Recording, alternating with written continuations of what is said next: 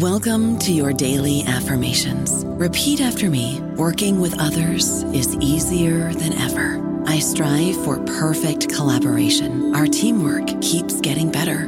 Yeah, affirmations are great, but Monday.com can really get you the teamwork you desire. Work together easily and share files, updates, data, and just about anything you want all in one platform.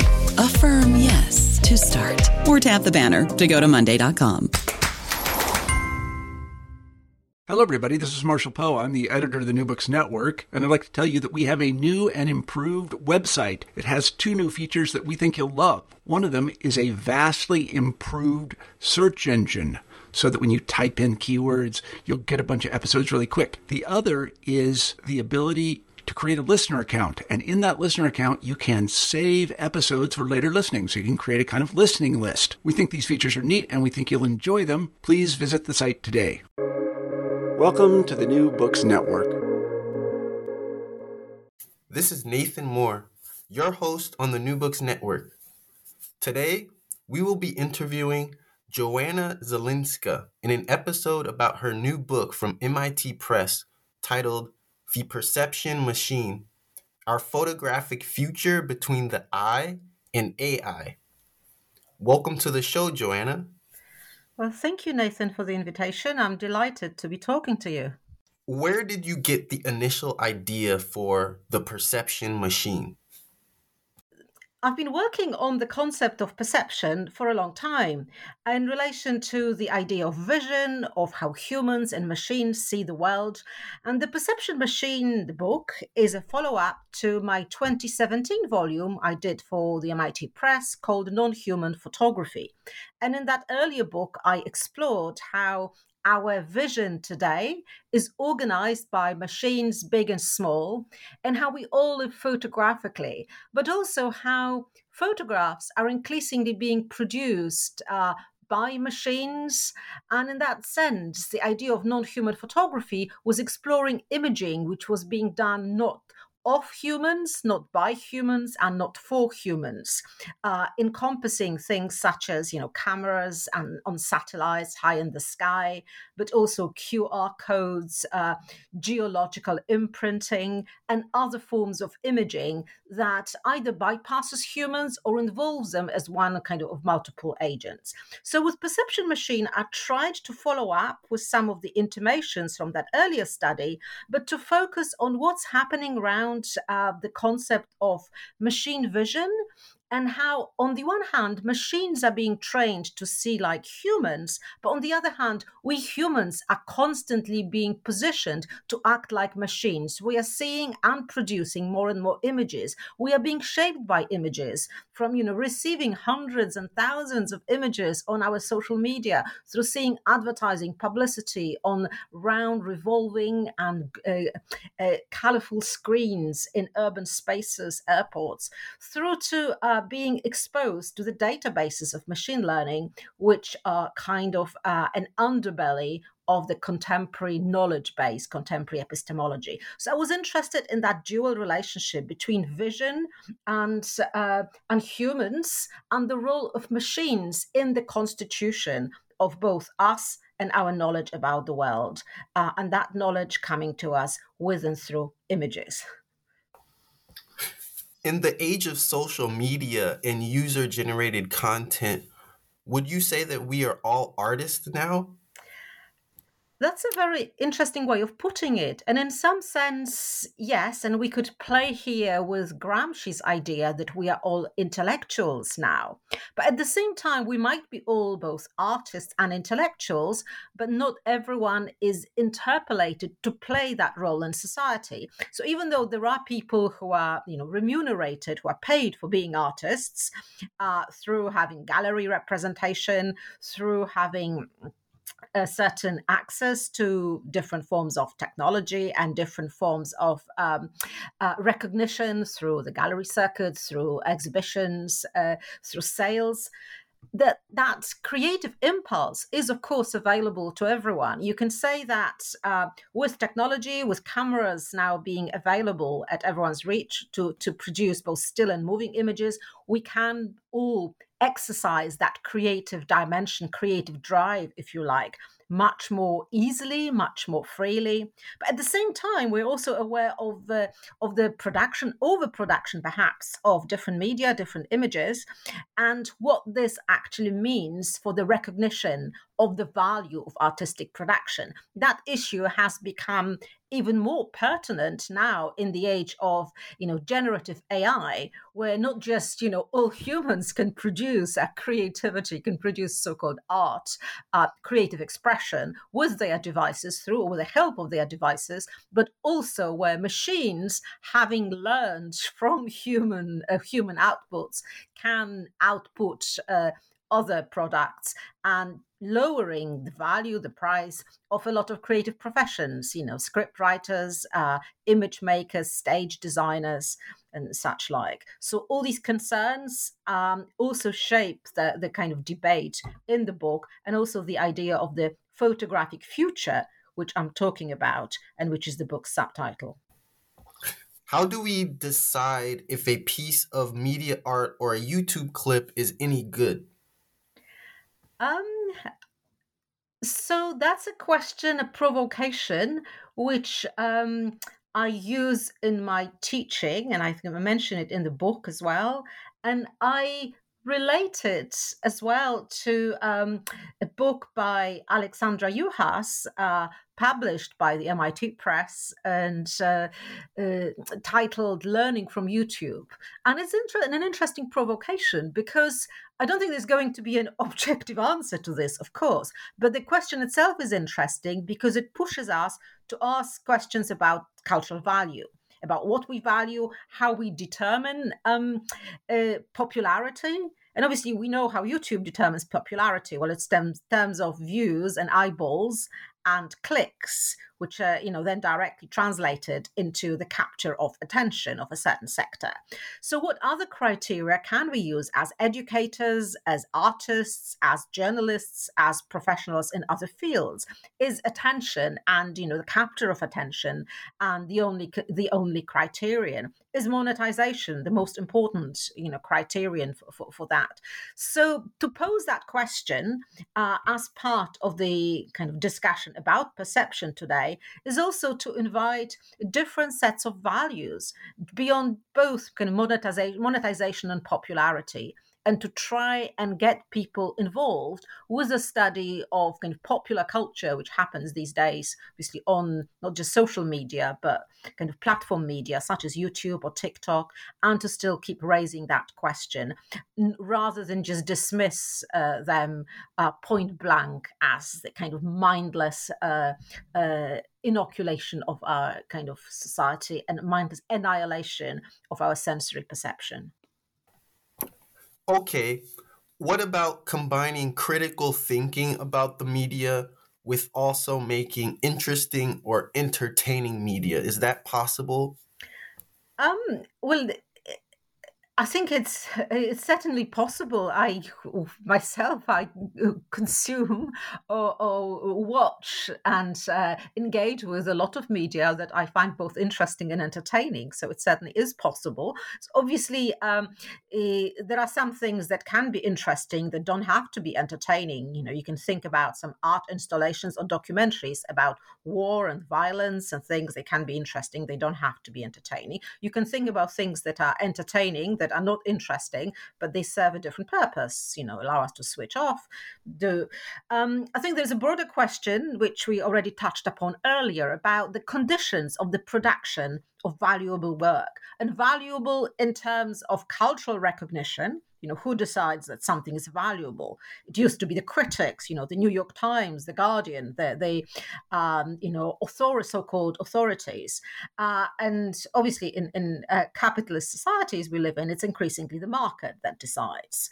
And even though the critics still serve a certain role they often work together with the vagaries of the market and the idea of the sale, sales. So, and you can't just say it was the people who decide, because obviously people's tastes are shaped by the kind of marketing kind of industry, the PR, the the things that the produce that gets promoted. What's changed now with the kind of algorithmic culture we live in is that our our tastes, the idea of you know uh, something becoming interesting or you know going viral which is an extreme case of this interestingness, uh, is that it's increasingly algorithmic. So our tastes are produced algorithmically through, you know, from focus groups, which are a way of averaging taste to uh, then produce, you know, films. Um, that are supposedly going to land well with an audience through to uh, you know be netflix or disney or other platforms tracking our preferences and giving us more of what we like or uh, analyzing connections between our tastes and producing that kind of culture uh, in relation to our own kind of feedback loop, loop of taste attention perception what about the term perception machine? Where did the term perception machine come from? Mm-hmm. Um, the perception machine is a coinage of uh, a few ideas and terms. So, on on the one hand, the term, the, the title of the book is a, a transposition of a well-known book by a French philosopher uh, Paul Virilio called The Vision Machine. And in the Vision Machine, Virilio analyzed, uh, you know, a situation from about, you know, two, three, four decades ago. Although he goes back all the way to the First World War and the early kind of modernity of Europe and the broadly kind of Western world and the transformation of the way we see with and through machines. And then Virilio, in writing, kind of he's already talking about processes of artificial intelligence in its earlier guises in the kind of 70s and 80s when the research was still very nascent and trying to analyze how you know processes of surveillance in for example in courts or in you know through police uh, uh, capture of people's movements and behaviors are shaping the way citizens live in the world, move their bodies through the world. So, and Virilio, the philosopher of, of you know of technology, was very concerned about these transformations, uh, realizing that we were losing something: our own freedom, our sense of bodily independence, uh, and through that encroaching power of machines. So, my title takes Virilio's Vision Machine and takes it into the age of kind of machine and computer vision. But there is also uh, in the subtitle, Our Photographic Future Between the Eye and AI, uh, there is an echo of another philosopher of technology, Vilém Flusser, who was talking about the future of different media. And he wrote this book called Does Writing Have a Future? And Virilio, who himself had written, sorry, uh, Flusser, who himself had written a lot of books, says, no, writing doesn't have a future. You can call it a philosophical joke and set you know an example of uh, auto irony but at the same time he was aware that our already writing in the 80s as well that our society was moving more and more towards a more kind of image based culture moving away from linear text from reading big books which is something we're experiencing today we can see how students read we can see how academics read you know more quickly. We read more increasingly like machines uh, looking for keywords uh, scanning texts uh, uh, and our kind of epistemology, or in other words, our knowledge horizon and sense of being in the world and having a kind of knowledge capture of it is increasingly produced by images, you know, videos, kind of YouTube, uh, again, advertising, Instagram, things like that. So the perception machine, our photographic future, is a Flusser Virilio mix. The title is a Flusser Virilio mix, but it also introduces different senses of that concept of the perception machine. So you can say the perception machine is a metaphor it's a certain proposition that we are now living in what I'm calling the perception machines. I'm calling our world, our modern world, in which processes of vision, uh, computer vision, machine vision are so uh, predominant. I'm calling that arrangement the perception machine. And I'm playing here with another group of philosophers, uh, um, uh, Gilles Deleuze and Felix Guattari, and their idea of machine, which uh, they pushed in their writings beyond just uh, you know machines understood literally to also encapsulate social mechanisms i was also engaging with the sense you know the sense of the machine being a camera and uh, different cameras capturing our existence uh, uh, from different angles and in different configurations. I was also talking about the human visual apparatus and cognitive apparatus, the eye, the brain, often being understood through the history of neuroscience in machinic terms. Um, and uh, I was then also trying to kind of play this idea that the state, the nation state, uh, these days becomes a camera, uh, becomes a, an image capture device which produces citizens. So there is there are some there is something ominous, something dangerous about the perception machine, but I'm also trying to look within that sense of enclosure that the perception machine has created for us, I'm trying to look for openings, for moments of freedom, for moments of creativity, for moments of uh, opening, if you like. Can you provide an overview of the main concepts discussed in the perception machine and their relevance to our understanding of photography? Mm-hmm. Uh, so the main concepts would be you could say that the book deals with uh, how humans are produced by images while also themselves producing images. So uh, I recognized, on the one hand, that we are constantly photographing and being photographed, but we're also feeding machines, um, you know, da- databases of machine learning with our images.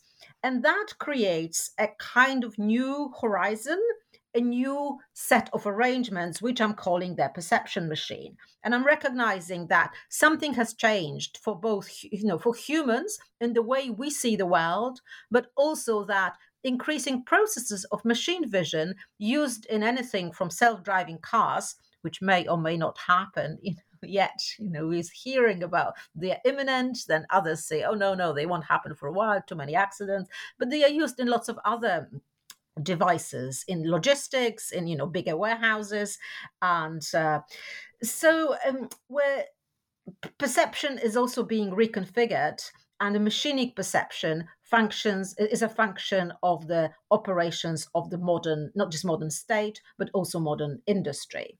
So you could say that this concept of the perception machine refers to a socio-political condition um, and the automation of vision imaging but also to some extent our imagination our creativity. So that's one line. But also i need to mention that as well as of being a philosopher of media I'm trying to um, exercise my philosophical thinking, not just with uh, exegesis, so analysis of text, discussion of philosophers, of debates. Also try and take media seriously, and I would like to think I speak to a wider audience than just philosophers.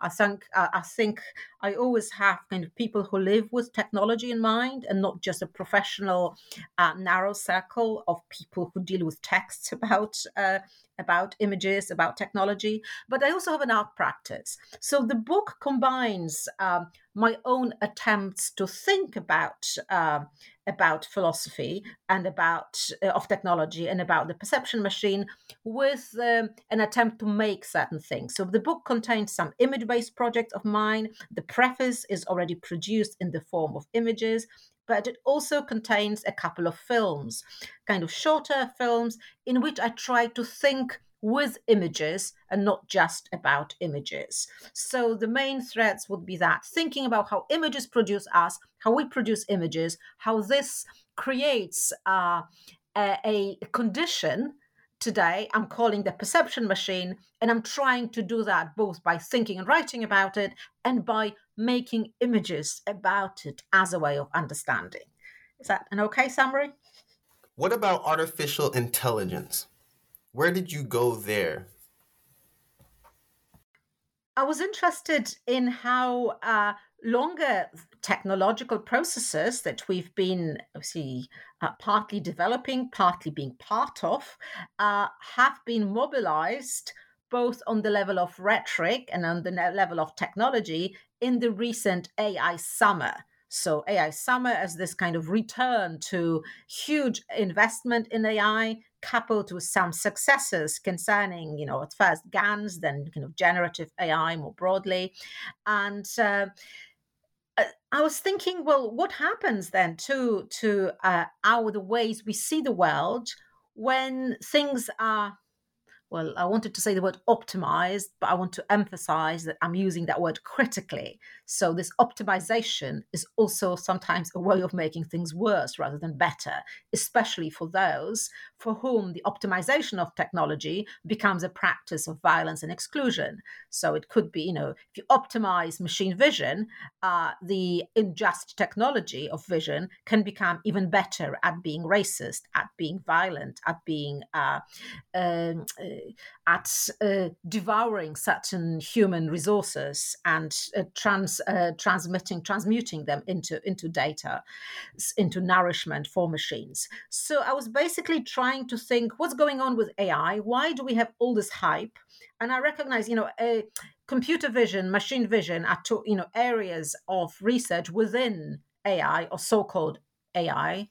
Uh, and I was looking at the role of the human eye, human visual apparatus, how it's undergoing changes now that uh, images are also subject to the vagaries of uh, machine learning algorithms and how our sense of seeing the world and knowing it, and we know in Western epistemology, you know, seeing and knowing, ver and we there are kind of connected, but also how I was trying to ask a question whether, since AI is not going away anywhere at the moment, could we have better technologies? Could we develop ways of living better with them? And could, you know, artists, creatives, academics, uh, uh, those who come with different values, if you like, to return to the beginning of our conversation, can they also be at the table seriously, not just to offer a corrective to the already developed practices by big tech, but also to be involved in making kind of tech better from the word go, from the beginning.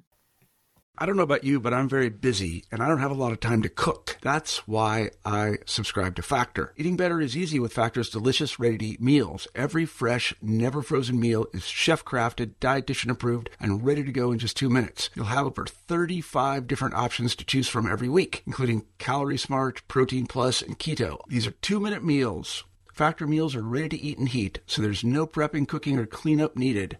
They're flexible for your schedule. Get as much or as little as you need by choosing your meals every week. Factor is the perfect solution if you're looking for fast, premium options with no cooking required. Sign up and save. We've done the math, and this is important. Factor is less expensive than takeout, and every meal is dietitian approved to be nutritious and delicious. Head to factormeals.com slash NBN50 and use code NBN50 to get 50% off. That's code NBN50 at factormeals.com slash NBN50 to get 50% off.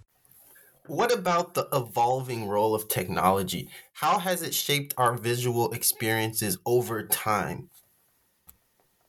my own thinking has been informed by kind of philosophers of technology such as you know Gilbert Simondon and Bernard Stiegler, for whom humans have always been technological beings to so, so it's an expanded understanding of technology in the sense of techne, which is poiesis creation. So humans are technological because we've become with technology, with tools. That goes back to um, to uh, you know early humans who used uh, stones or, or you know, as first as, as tools then as weapons but then also perhaps as mirrors when you know the stone gets polished and the human it's obviously it's a kind of a paleontological legend that gets told by many researchers but i find it persuasive so let me run with it. So you know a stone gets polished and a human sees themselves in that stone that becomes a mirror and that enables the development obviously over time of consciousness.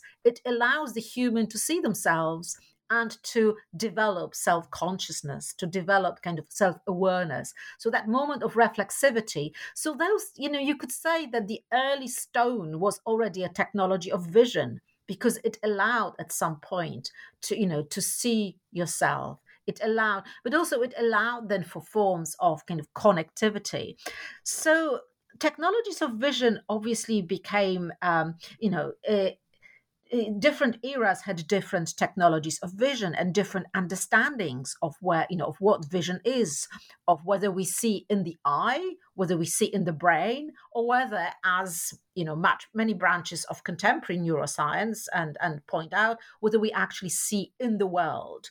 So um there is something very interesting going on around vision and perception we understand quite a lot about processes occurring in our brain, but how seeing actually happens on an individual level, how that relationship between the human, uh, you know, human mind, human body, and the world out there is enacted in us seeing a certain object, it's quite difficult to, to, to grasp and to explain how the specific individual experience of me now seeing, and I'm sitting at a desk now in front of a laptop, of me seeing that laptop as something and me seeing a copy of my book next to it emerges as an experience for me. Because that subjective experience is difficult to measure it's difficult to compare with somebody else's uh, subjective experience so it might sound like I'm not talking about technology enough here, but we've got a lot of technologies that are involved in measuring some of these processes, be it on the level of you know, MRI scans to see what happens in our brains, be it on the level of the analysis of kind of visual processes in humans. But there is also something really interesting around this epistemological gap, the knowledge gap about what we can measure and what we can actually know about how we see the world. So because we don't actually fully know how humans see the world, and because there are many, many more theories that to me are quite persuasive about vision seeing being a distributed process, entangled process between humans and the world, the current uh, theories of machine vision seem quite truncated, quite flattened. They assume that information is out there in the world, and an organism or a being, an entity, a machine just goes and finds it. So machines are supposed to you know machine vision is supposed to mimic human vision and then do it better. And yet at the same time it's using a much narrower much more truncated flatter understanding of vision. So at the moment i'm interested in those assumptions but i'm also quite suspicious about where it's actually going about the research in machine vision and where it could go. Are there key arguments about this topic from other authors who also write about human vision? Key arguments from, well, that would be, you know, engaging, say, with the work of uh, theorists, philosophers like Virilio, say, who is an important name in the book. Uh, there is also engagement with a different area, which is area of visual culture and more broadly art history. People working on, you know, perception, on art, recognizing that vision is never just a biological process, but also that it is always already cultural. And I'm very much in this camp. I don't go along fully with a scientific conviction that you can identify these base processes. I mean, you can do it schematically, but in terms of the actual linearity of processes, I have it very diff- and I find it very difficult to accept that there are prior processes that are just completely pre-cultural that you can strip uh, a strip off our cultural embedding and get to the core of vision, which is acultural, pre-cultural. So I think people writing, you know, in visual culture, in art history, in studies of the image, have done a lot of interesting work around, you know, you can think of people like Nicholas Mirzoeff, Griselda Pollock, you know, Stuart Hall in cultural studies, who've taught us, or John Berger and ways of seeing, recently remade as machine ways of seeing by colleagues writing for AI and Society, very interesting special issue of the journal.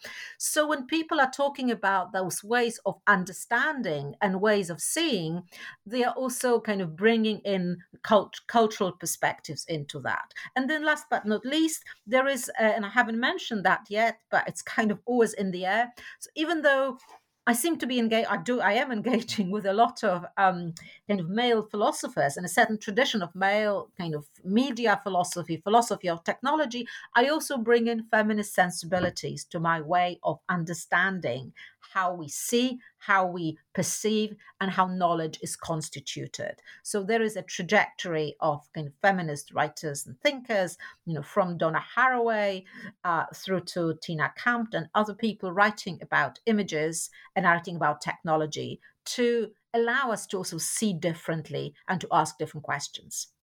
And what about the ethical considerations related to AI and photography? Do you mention it?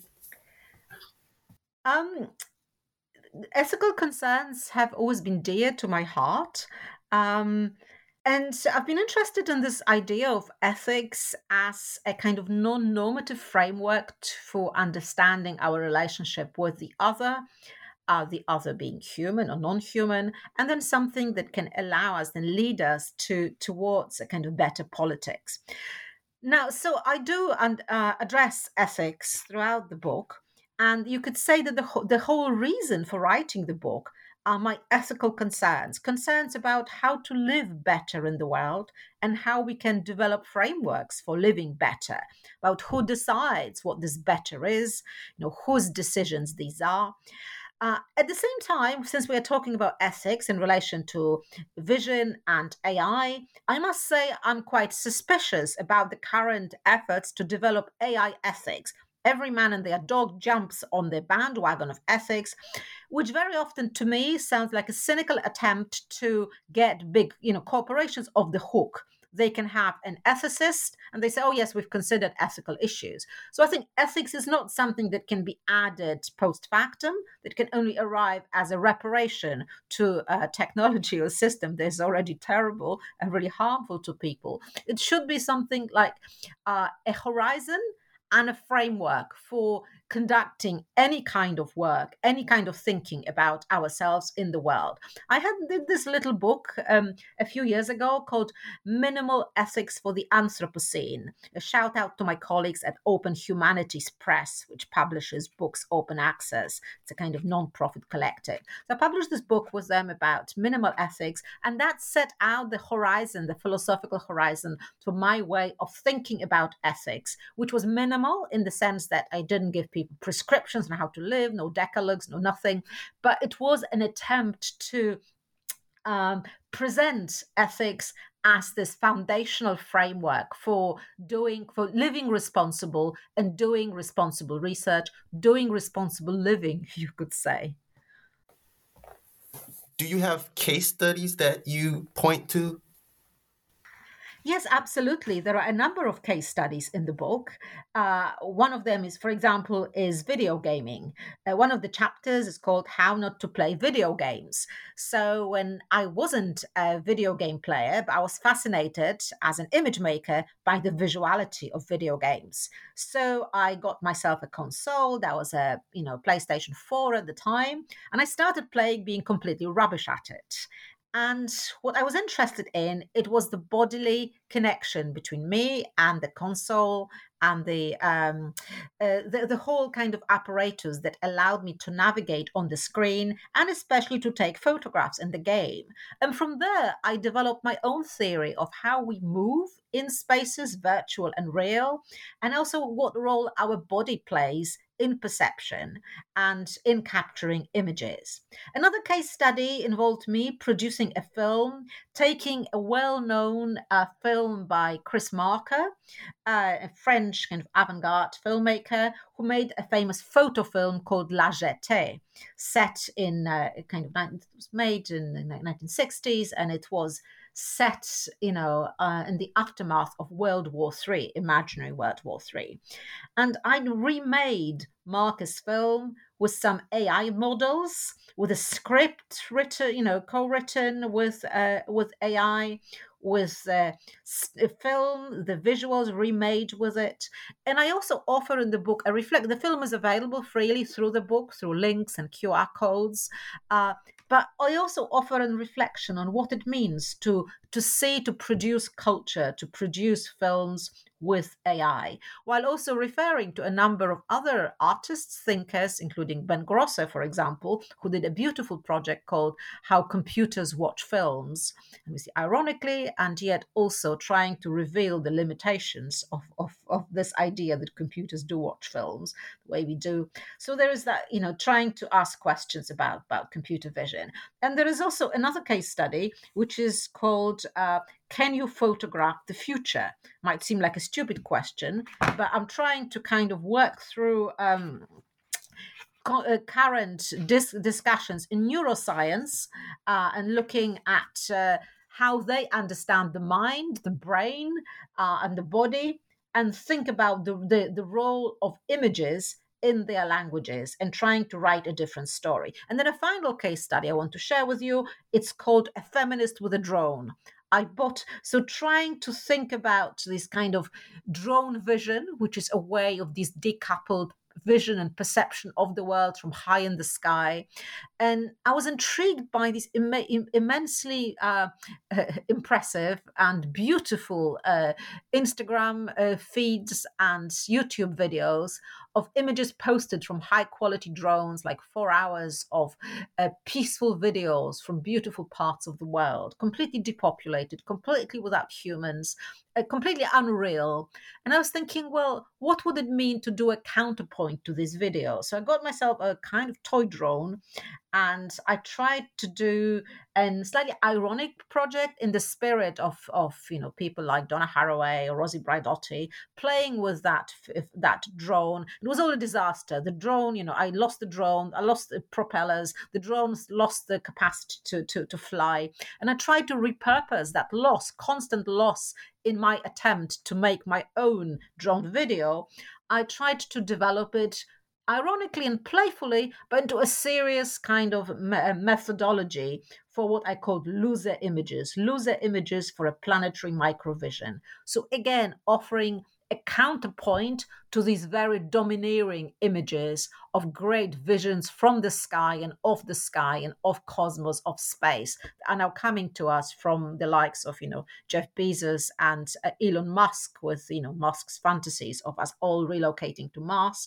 I tried to do something different with a feminist with a drone. So the project is playful but the critique I think is searing so these are there. So the book is full of case studies, pictures, and uh, and attempts to say to think with images, with project, and not just with kind of philosophical concepts.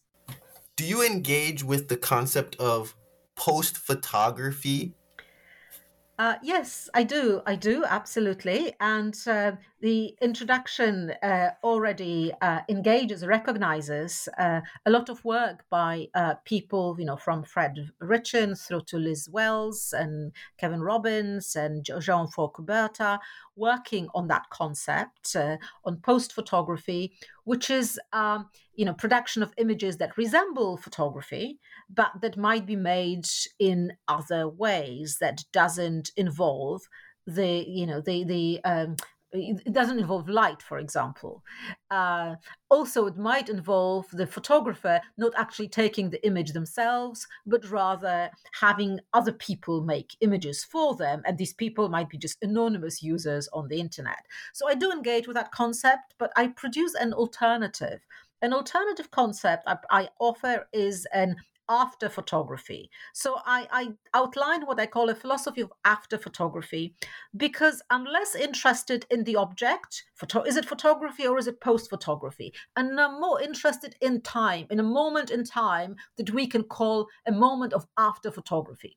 Now, after photography doesn't mean that we left photography behind, it just means that we are always in the aftermath of photography. So, this idea of after photography is the moment when photography as we traditionally knew it, the production of images, maybe in the darkroom, on photosensitive paper, is perhaps if not entirely gone, then limited to museums and some very, you know, few professionals uh, or amateurs who are very keen to maintain those older technologies.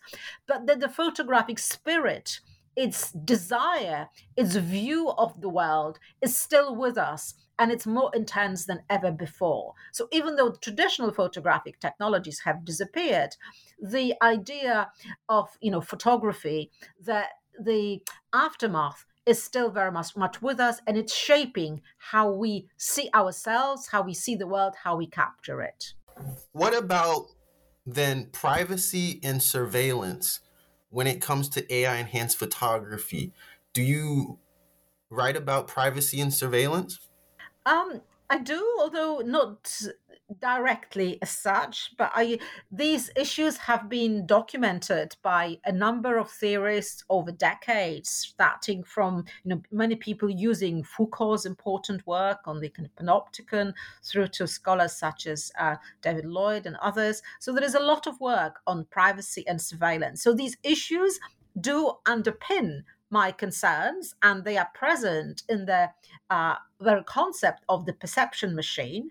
But I'm kind of zooming in on specific cases, if you like, where that surveillance is for, and I'm doing it, for example, through the work of Safiya Noble, who had this very important book called Algorithms of Oppression, where she's talking about technologies of redlining, when that algorithmic surveillance is actually uh, causing uh, kind of racial, social, political injustice. And the improvement of technology, algorithmic technology, so called elimination of bias, actually makes that extractive and violent technology even better, even better at discriminating, at racializing, at policing, and at creating injustice. So, yes, that kind of mode of thinking uh, is, is very present. I also offer a discussion of a very interesting counter project by theorists called uh, by artist Annie van Witjen and others called the recognition machine, where they try to bring a different sensibility. Um, that uh, recognizes voices and faces in, excluded from traditional databases and traditional frameworks of knowledge um, to offer to give to, to give them agency to expand the the kind of database of justice if you like. In what ways does the perception machine um, explore the potential for AI to reinforce biases in photographic representation. Uh, it does that because it the way machine vision works it's premised on the averaging of an image so it takes lots of images of uh, you know people from the internet and uh, if it has an image of a scientist usually you get a kind of white guy in a white coat looking a certain serious way. If you get an image of a secretary, you get a young woman, often white as well, in a kind of tight outfit. So it re- reinforces that by averaging images already available, which many of them carry our not just bias, but our you know cultural values, the way many people see the world, many forms of discrimination, many uh, uh, stereotypes that are functioning, but also many actual material processes. They are not just stereotypes on the level of language, but they are also material consequences of how certain institutions and, and you know professions fun- work.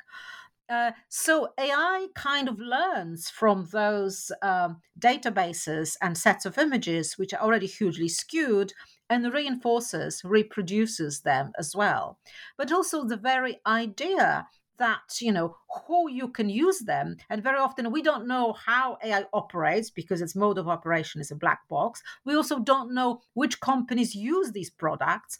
Uh, we don't know who is accountable for the production of those particular data sets. So there are so many unknowns and very often they are produced these the results of uh, the use of ai in you know policing in surveillance in uh, making decisions about credit for people making decisions about prediction of behavior prediction of um, uh, employees staying in employment are uh, uncontestable in the sense that you can't contest it because a we don't know how the decision was made by the algorithm. B you can't challenge the company uh, that is using them because often they are not telling you they are using it. And see even if they are telling you you're in no position through the inequality of power to actually challenge them. So this is how you know it's kind of affecting lots of different layers of society. And of course i recognize that there are the perception machine is also an aspect that allows a medical profession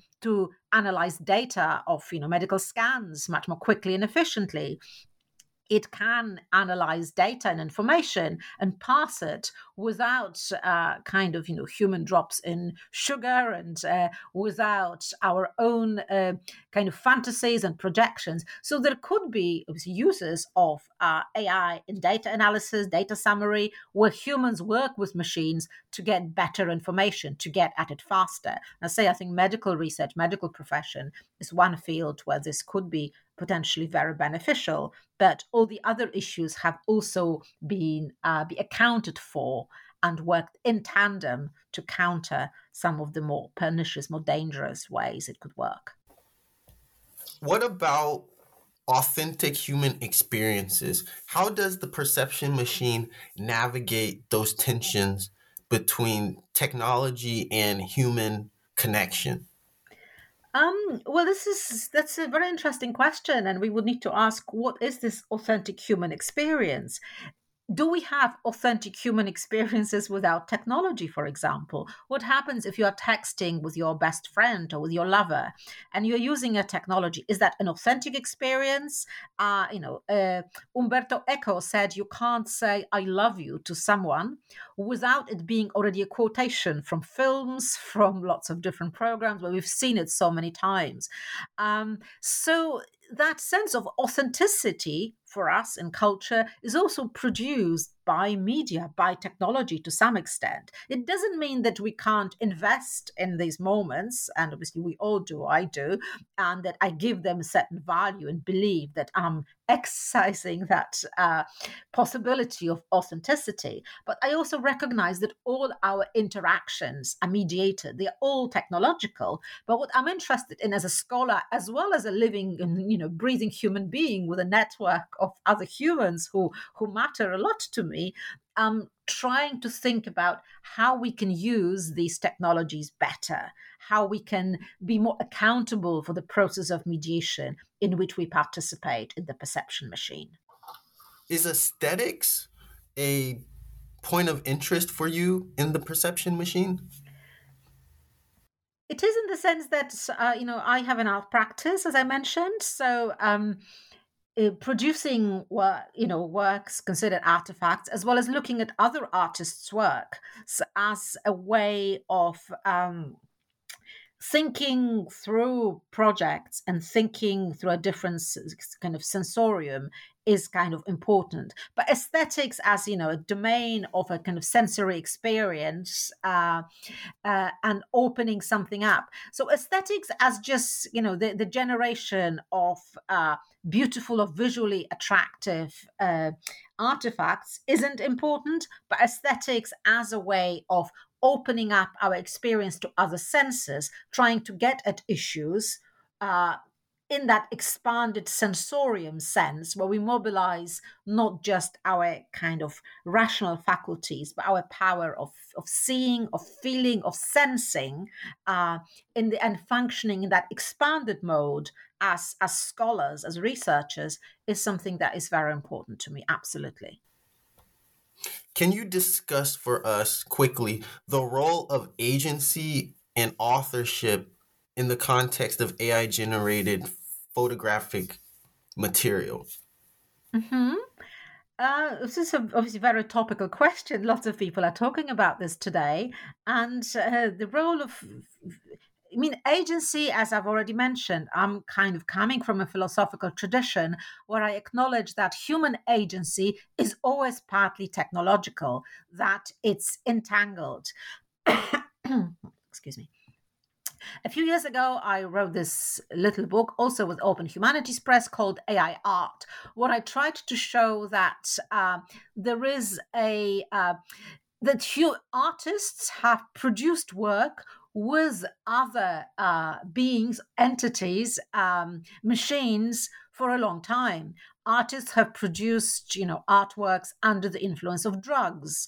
Uh, you can think of you know all the you know a lot of kind of impressionists expressionists signing their their works with how much they've ingested.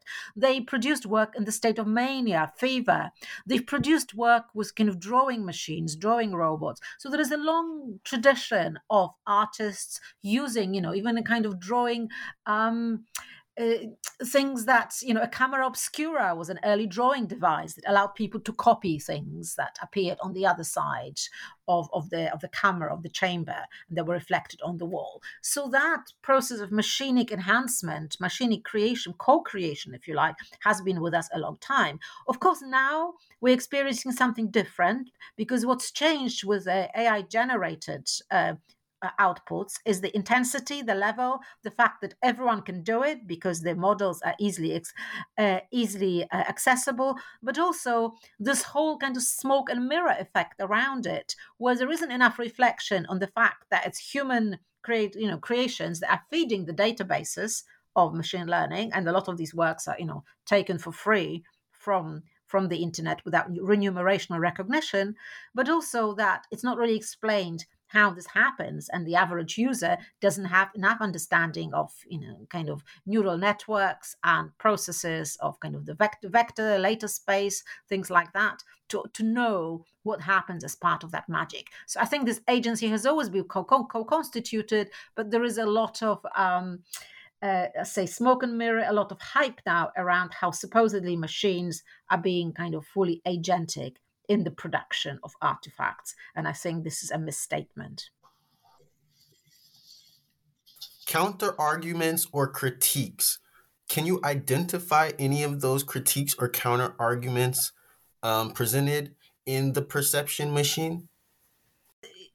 maybe because the book doesn't doesn't proceed through the kind of argument and counter argument as as a mode of developing uh, its mode of thinking.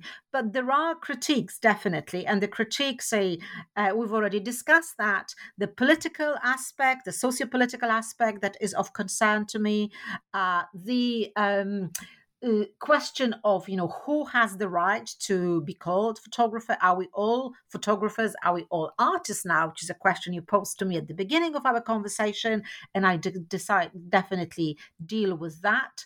But i also deal with some of the pronouncements and promises around kind of ai what we get promised what gets hidden under under some uh, under some of these promises and i'm looking as well at the the question of justice which is obviously very important to me and it's not ai as such the technology as such that is an issue although uh, but it's much more the uses to which it gets put and the ownership of those technologies today that is of of concern to me you mentioned a lot of philosophy. Can you discuss the emotional and psychological impact that AI altered images may have on individuals or society as a whole?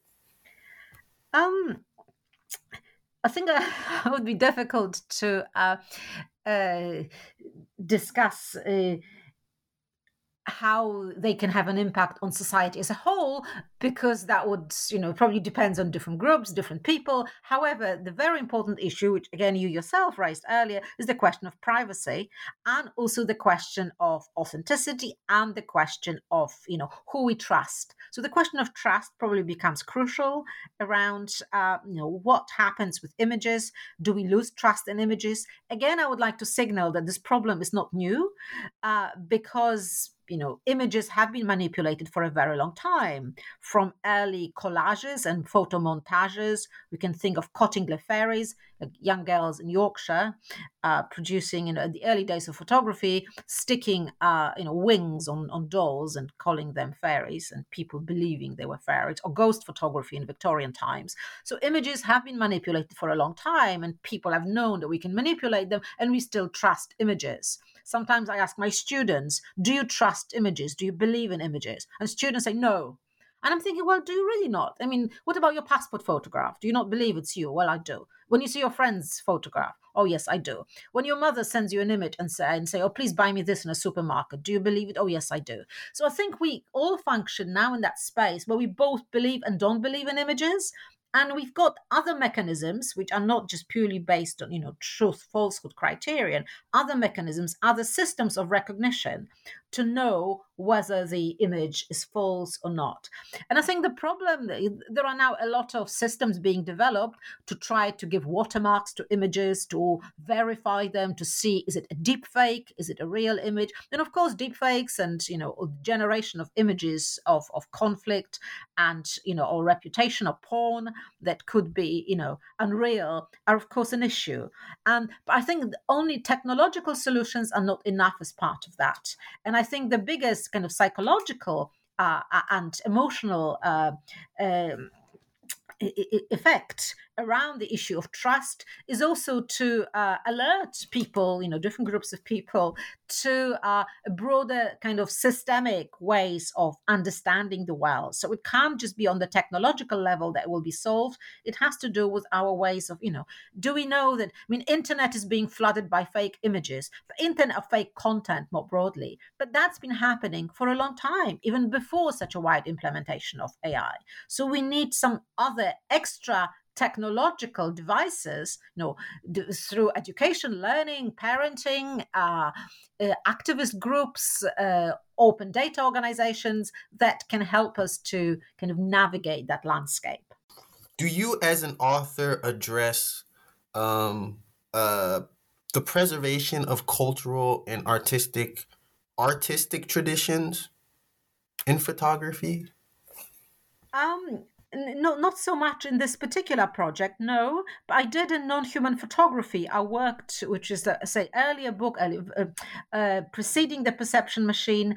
I talked about working on open access devices, and I produced a book called Photo Mediations, an open book which can of remediated a tradition of photography and its new developments. And the project is devi- device, described there, um, and it's a collaboration between myself and a lot, of, a lot of other colleagues, uh, funded by kind of Europeana grant.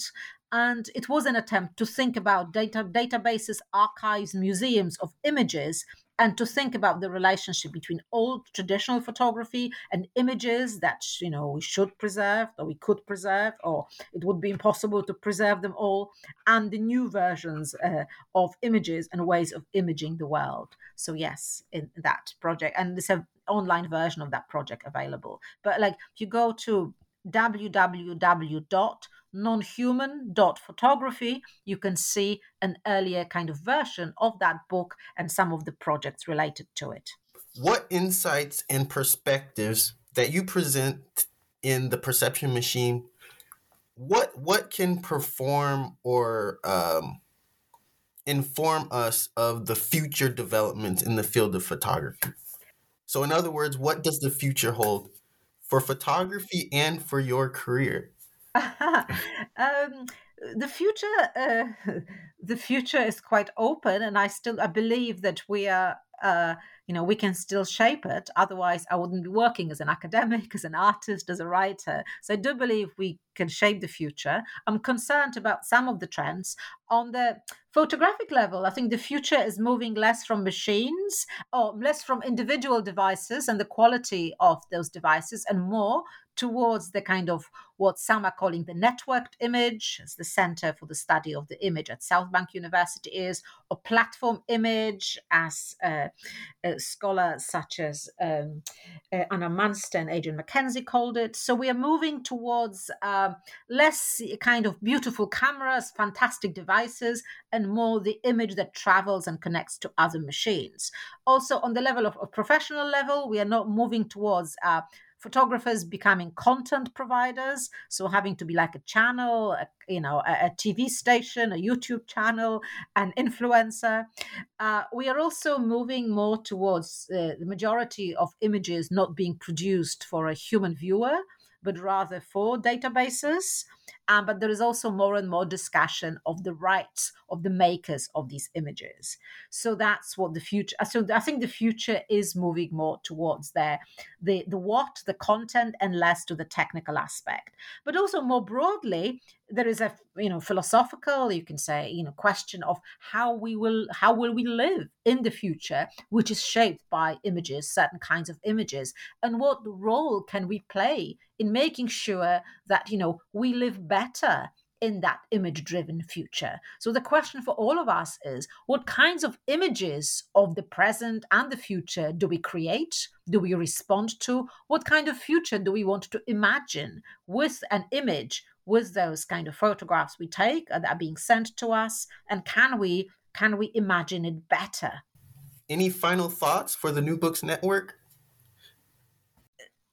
I would think that it's important to reflect on our own pleasure in taking images. My own research, my own writing, and my own making comes from a fascination with the technology of, of, of you know image making. So I'm one of those scholars who both, you know, offers a critique of the modern world we live in, but who is also fascinated by the technologies, by the techniques, by the devices. So, kind of take pleasure in studying the world, look for openings within the perception machine, try and tweak it, adjust it to your own purposes, and also build better networks build networks that can uh, be a force for uh, a force for good. Sorry if it sounds banal, uh, but also creating some, you know, what Vilém Flusser, philosopher, called these kind of degrees of freedom that can allow us to find openings within within that machine. You listened to an original podcast recording of the New Books Network and your host, Nathan Moore. Our audience can thank Joanna Zylinska for discussing her new release, The Perception Machine Our Photographic Future Between the Eye and AI, out of MIT Press. Subscribe to get more episodes from the New Books Network. Thank you so much. And just wanted to say also the book is available open access. Thanks to MIT's Direct to Open, the book can be downloaded for free.